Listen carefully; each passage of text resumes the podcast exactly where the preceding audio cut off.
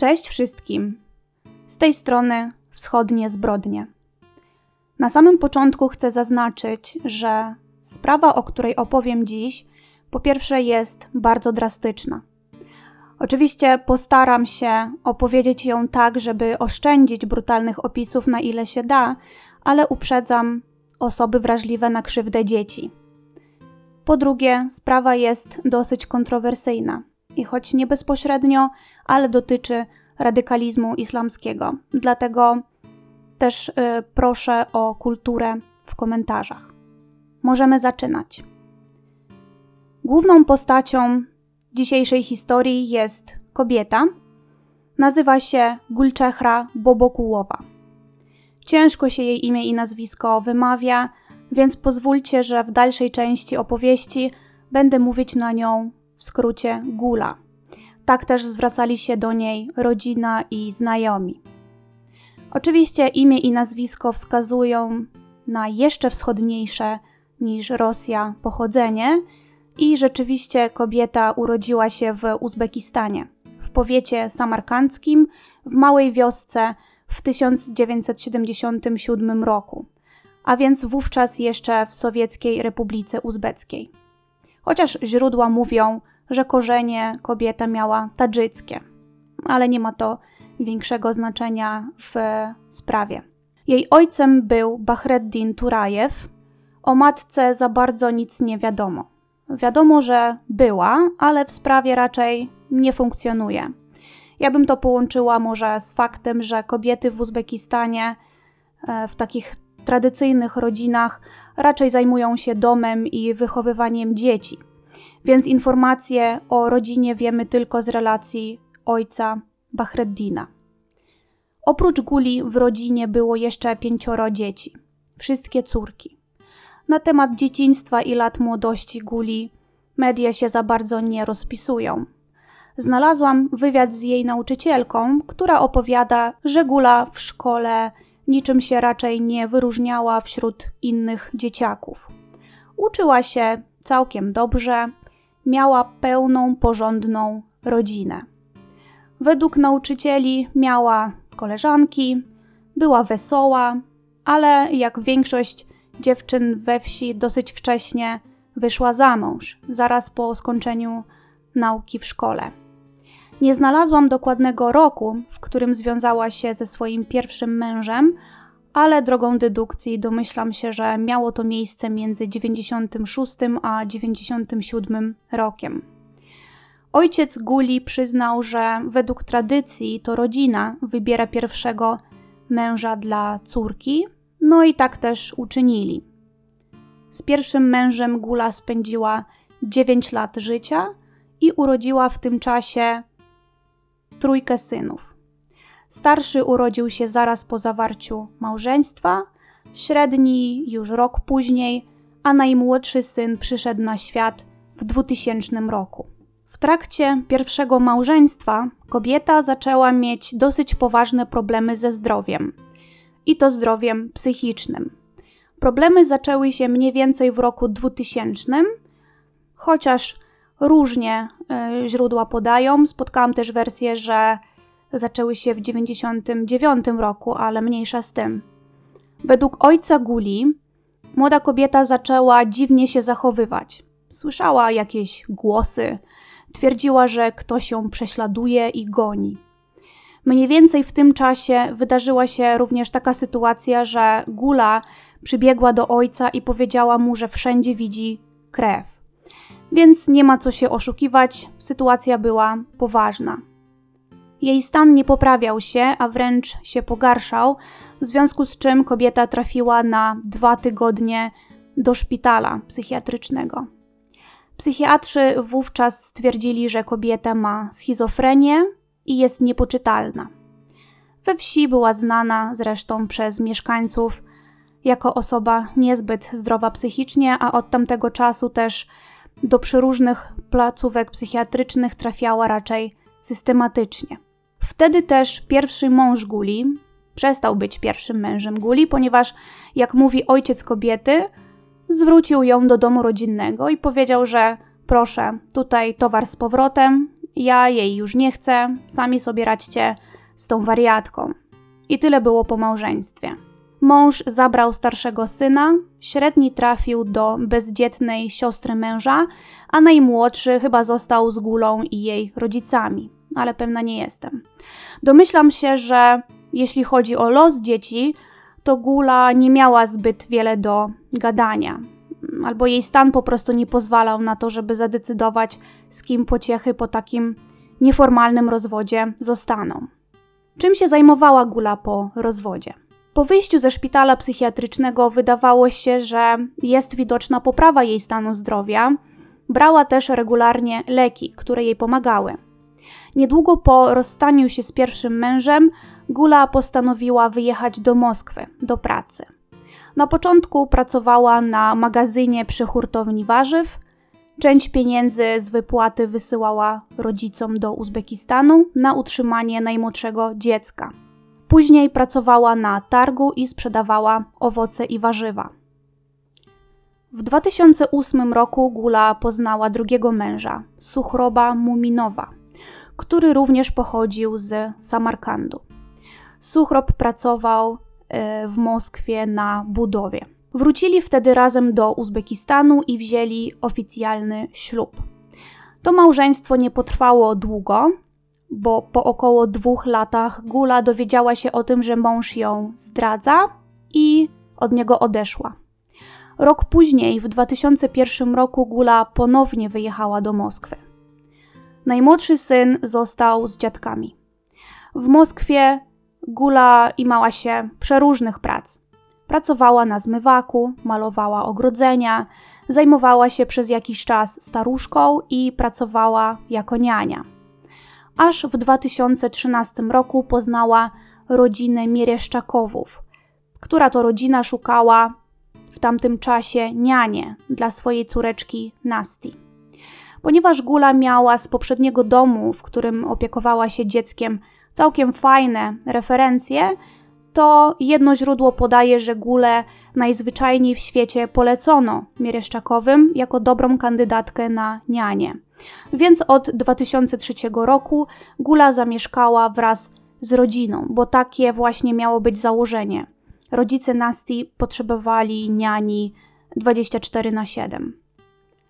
Kim byli Miereszczakowowie?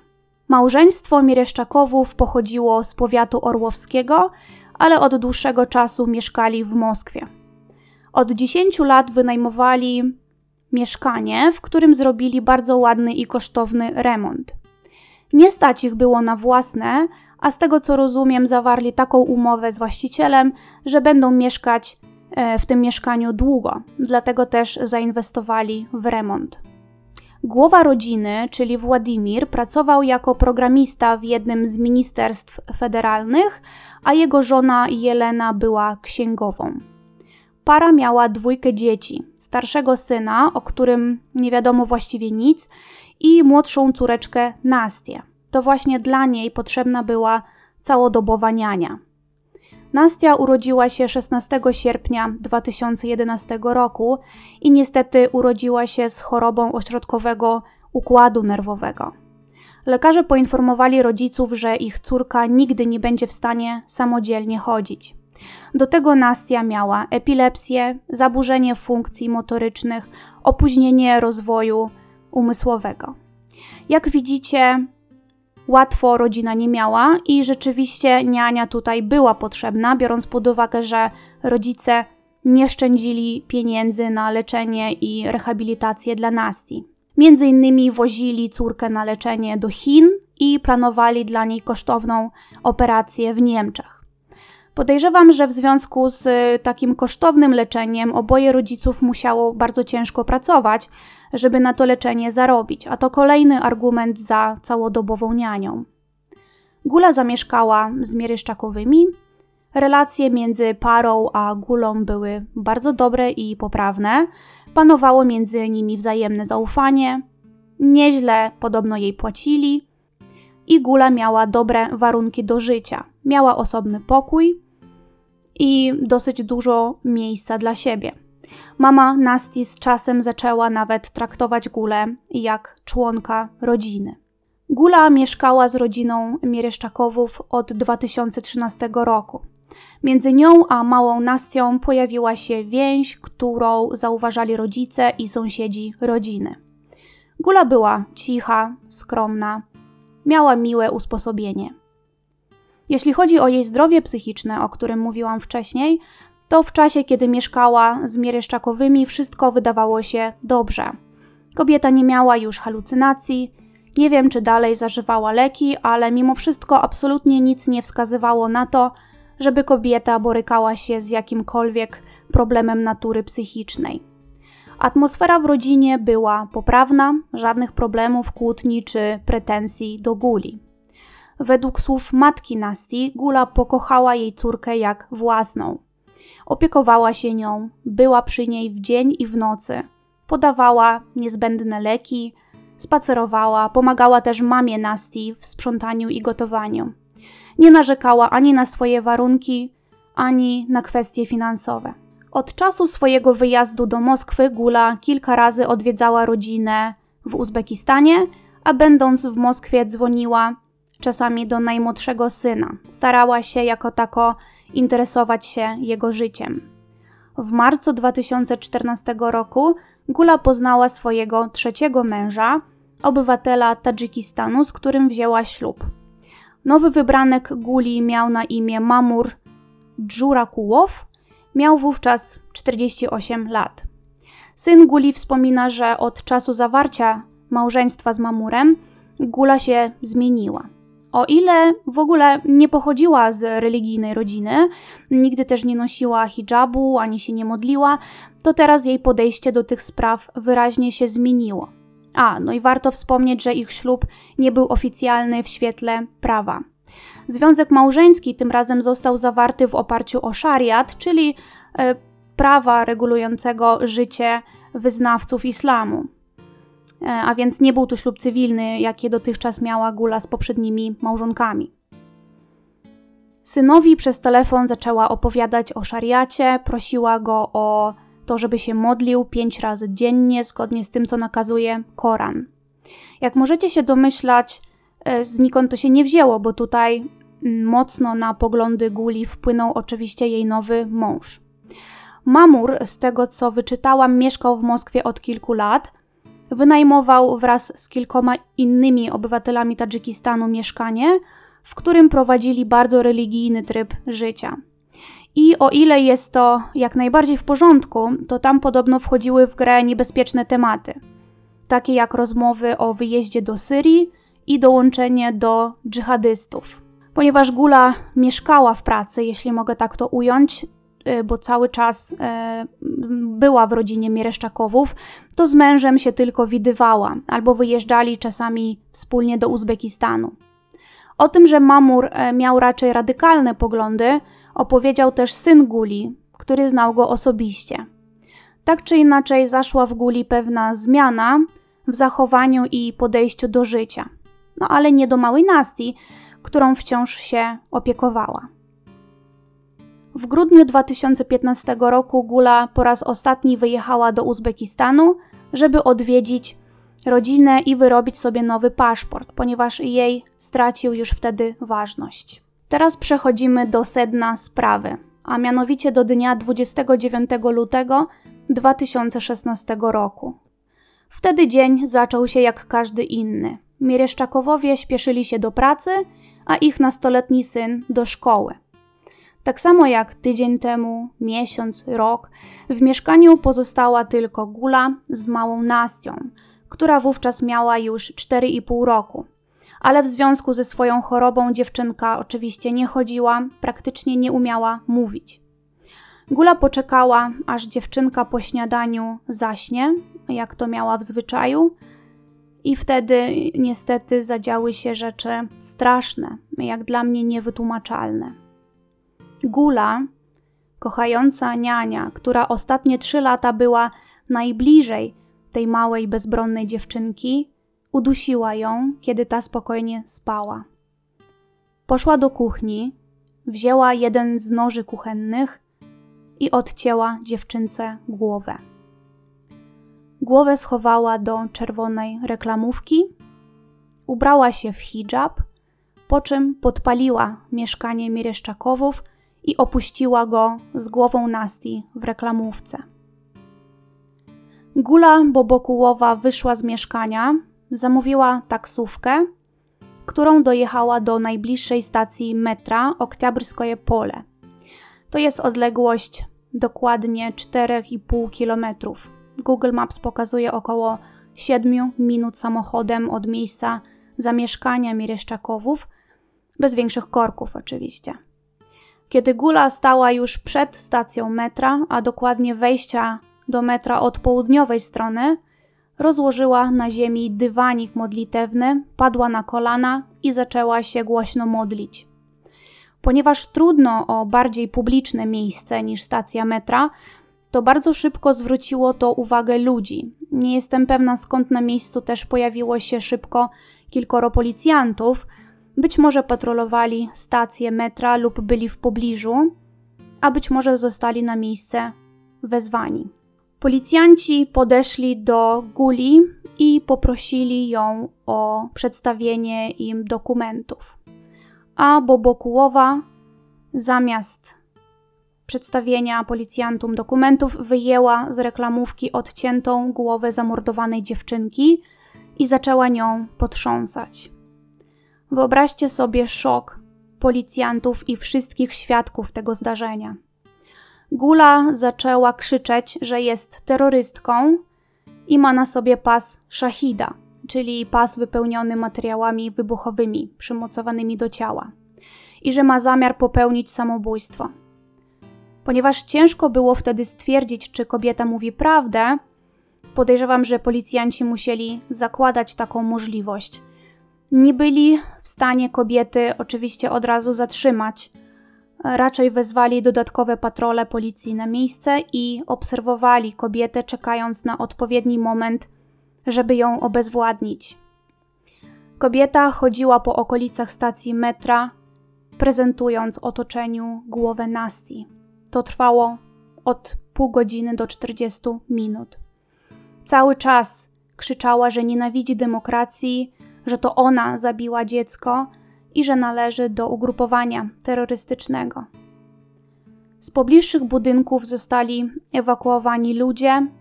Jedno z wejść do stacji metra zostało zamknięte, a policjanci, których na miejscu już było około piętnastu, otoczyli okolice i obserwowali kobietę. Około dwunasta trzydzieści nareszcie jeden z policjantów podjął ryzyko i rzucił się na kobietę, powalając ją na ziemię. Wybuch nie nastąpił, a na nadgarstkach kobiety zamknęły się kajdanki i od razu została ona przewieziona na najbliższą komendę policji.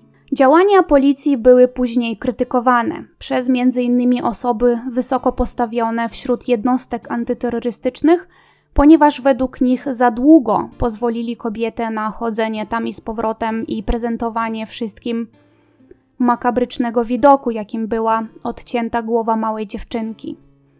Z drugiej strony jest wiele nagrań z monitoringu, które wyraźnie pokazują, że policjanci nie stali biernie, tylko trzymali odpowiedni dystans w związku z istnieniem realnej możliwości posiadania przez nią materiałów wybuchowych. W czasie, kiedy Gula udała się na ten koszmarny spacer po okolicy, wykrzykując straszne hasła, policjanci zrobili wszystko, żeby zabezpieczyć okolice i w razie wybuchu zapewnić bezpieczeństwo osób, które mogły znajdować się w pobliżu. Policjant, który ostatecznie podjął ryzyko obezwładnienia kobiety, został wyróżniony za odwagę. Gulchekhra Bobokułowa oczywiście musiała złożyć obszerne zeznania. Powiedziała śledczym, że wraz ze swoim mężem miała zamiar wyjechać do Syrii, ale na ten moment nie mieli na to wystarczających środków. Według Guli zabiła dziecko w akcie zemsty za bombardowania w Syrii, a na pytanie, na kim dokładnie chciała się zemścić, to powiedziała, że na Putinie. Kiedy śledczy zapytali kobietę, czy ma dzieci, to ta powiedziała, że ma trzech synów, ale nie są oni dobrymi dziećmi, ponieważ nie żyją zgodnie z tradycjami islamu, nie czytają Koranu oraz się nie modlą. Pytano ją też o powód swojego zamiaru wyjechania do Syrii, czy planowała dołączyć do państwa islamskiego. Na to pytanie Gula nie odpowiada wprost, mówi raczej, że chciała tam zamieszkać, żeby żyć wśród ludzi wyznających islam, gdzie mogłaby nosić nikab i się modlić. Część jest dostępna w sieci, dodam linki do opisu odcinka. drugiego marca dwa tysiące szesnastego roku sędzia rejonowy wydał decyzję o przedłużenie aresztu Bobokułowej do dwudziestego dziewiątego kwietnia, a dwa dni później, czwartego marca, wydano oficjalny akt oskarżenie o zabójstwo dziecka. W ciągu kolejnego miesiąca Gula znajdowała się w szpitalu psychiatrycznym, gdzie badano jej stan zdrowia, ponieważ gdyby okazało się, że jest ona osobą poczytalną, to kwalifikacja przestępstwa oprócz zabójstwa mogła być rozszerzona o planowanie ataku terrorystycznego. Jednak po badaniach lekarze oficjalnie stwierdzili o Bobokułowej zaburzenia psychiczne i wydali orzeczenie o niepoczytalności. Biorąc również pod uwagę jej wcześniejsze problemy ze zdrowiem psychicznym i stwierdzoną schizofrenię. Proces Gulczechry odbył się dwudziestego szóstego października dwa tysiące szesnastego roku, w trakcie którego Gula była uznana za winną popełnienia przestępstwa, czyli zabójstwa małej Nastii, niszczenia mienia, czyli podpalenie mieszkania Miereszczakowów, które swoją drogą spłonęło całkowicie. Ale była zwolniona z odpowiedzialności karnej ze względu na wyniki badań psychiatrycznych. Została skierowana na przymusowy pobyt w placówce psychiatrycznej. Nie znalazłam niestety informacji na jak długo, ale podejrzewam, że może tam spędzić kawał czasu. Proces Guli trwał niecałą godzinę. Co do rodziny Miereszczakowów, to nie jestem w stanie sobie wyobrazić, co musieli czuć po tych wszystkich wydarzeniach. Zamordowane w brutalny sposób niepełnosprawne dziecko, które kochali i robili wszystko, żeby zapewnić mu odpowiednie warunki i leczenie. Do tego jeszcze spalone mieszkanie. To jest jakiś koszmar. pierwszego marca w okolicach stacji metra Oktyabryskoje pole odbył się Marsz Pamięci Nastii Miereszczakowej. Ludzie składali masowo kwiaty, zabawki i słodycze przed wejściem na stację metra i około wejścia do bloku, w którym mieszkała Nastia z rodzicami i gdzie została brutalnie zamordowana. Pogrzeb dziewczynki odbył się szóstego marca dwa tysiące szesnastego roku w powiecie orłowskim, skąd pochodzili jej rodzice. Mimo że udowodniony został fakt niepoczytalności Guli ze względu na chorobę psychiczną, to reakcja społeczeństwa była, jak możemy się domyślać, bardzo burzliwa. Znani politycy wypowiadali się między innymi o tym, że należy przywrócić karę śmierci, w tym dla osób chorych psychicznie. Wypowiadali się też liczni psychiatrzy i psychologowie na temat przestępstwa Bobokułowej, mówiąc między innymi o tym, że prezentowanie odciętej głowy było próbą straszenia społeczeństwa i tak zwanym terroryzmem psychologicznym. Brytyjski magazyn satyryczny Viv Charlie, znany ze swoich kontrowersyjnych materiałów na głośne tematy, opublikował karykaturę niani z Uzbekistanu. Rysunek przedstawia kobietę w hidżabie, która trzyma w ręce głowę dziewczynki. Napis na okładce brzmi: niania dżihadystka. Bądź posłuszny albo strzeż się. Autor karykatury przyznał, że chciał w ten sposób zwrócić uwagę opinii publicznej na straszne przestępstwo popełnione przez Gulę i nie miał na celu w żaden sposób urazić uczuć rodziców zamordowanej Nastii. Jednocześnie zgodził się z prowokacyjną naturą opublikowanego przez niego rysunku. W związku z publikacją magazynu z karykaturą na okładce, redakcja Viv Charlie otrzymała mnóstwo oburzonych listów i maili z Rosji e, zawierających pogróżki. Autorzy tych listów twierdzili, że w ten sposób autor tylko przyczynia się do zwiększonej popularności tego kontrowersyjnego tematu. Ponieważ, jak wspominałam, mieszkanie, które wynajmowali Miereszczakowowie, spłonęło doszczętnie, rodzice Nastii złożyli pozew do sądu o odszkodowanie w wysokości czterech i pół milionów rubli. trzy miliony miały być dla nich i półtora dla sąsiadki, której mieszkanie również ucierpiało przy pożarze. Ale ze względu na to, że Bobokułowa została zwolniona z odpowiedzialności karnej, otrzymali od sądu odmowę. Związek Muzułman Moskwy rozpoczął zbiórkę dla rodziny we wszystkich meczetach miasta, a w ciągu kilku dni zebrano ponad cztery miliony rubli. Źródła podają, że spalone mieszkanie zostało wykupione przez krewnych Guli Bobokułowej, którzy zrobili tam remont. Natomiast za pieniądze ze zbiórki Miereszczakowowie kupili mieszkanie jednopokojowe w tej samej dzielnicy Moskwy. I to już wszystkie informacje, którymi chciałam się z Wami podzielić w dzisiejszym odcinku. Dajcie znać, co myślicie o tej strasznej zbrodni i wyroku. Ja, mówiąc szczerze, mam mieszane uczucia w związku z tą sprawą.